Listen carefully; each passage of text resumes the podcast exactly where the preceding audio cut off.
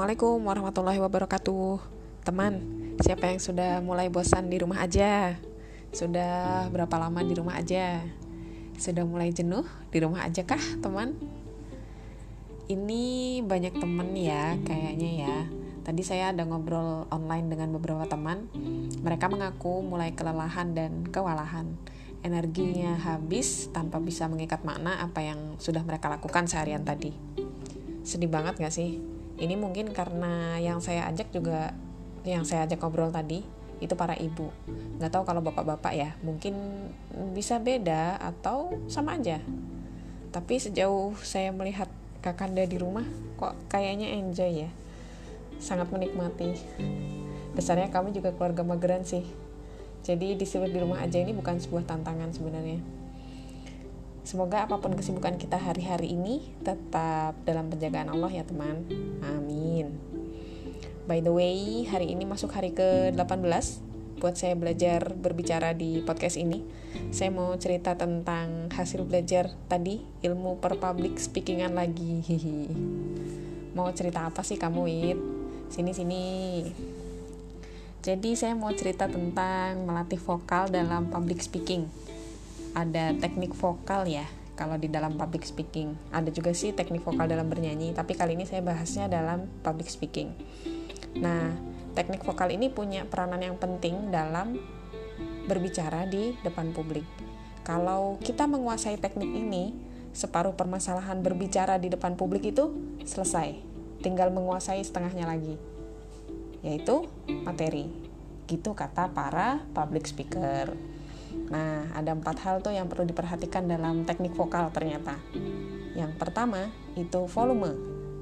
Volume ini selain faktor mikrofon, kita juga perlu mengendalikan volume saat berbicara. Nggak terlalu keras, tapi juga nggak terlalu pelan. Kalau terlalu keras, kayaknya akan kurang nyaman ya didengar.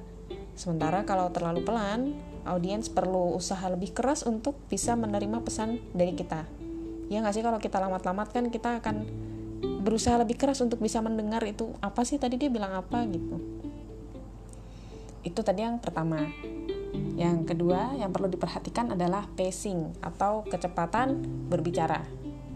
Nah pacing ini erat kaitannya dengan gaya berbicara. Kita perlu lihat sih apa materinya dan siapa audiensnya. Kalau audiensnya itu kalangan anak muda materinya juga ringan kita bisa lebih cepat dalam menyampaikan materinya.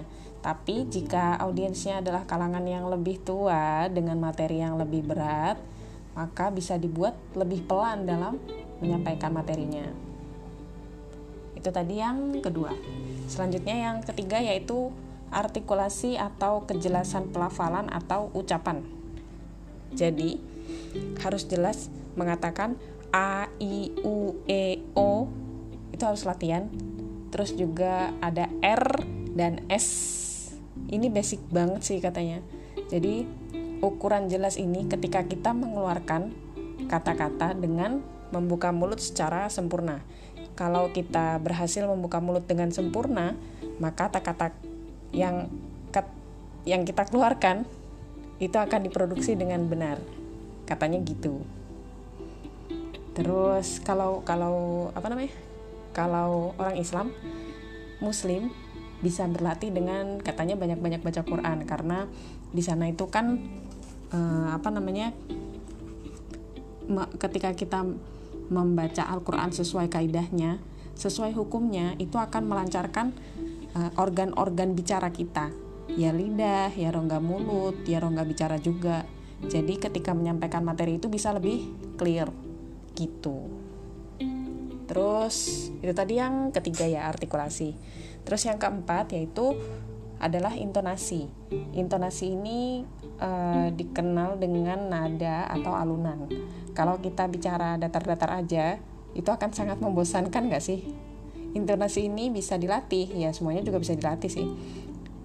Uh, tips mudah untuk melatih intonasi ini bisa dengan memberikan energi dan usaha put an energy, make an effort supaya intonasi lebih berayun. Pasti akan lebih enak dan nyaman didengar daripada yang datar-datar aja. Gitu. Kalau datar itu akan membosankan. gitu. Jadi ada empat hal yang harus banget diperhatikan dalam melatih vokal ketika berbicara di depan publik. Dan itu nggak bisa didapat dengan instan sih bagi orang macam saya. harus bener-bener beneran berlatih supaya bisa maksimal di teknik vokal ini. Tapi saya yakin pasti mampu asal kitanya mau. Bismillah, semangat kamu Wit. Wassalamualaikum warahmatullahi wabarakatuh.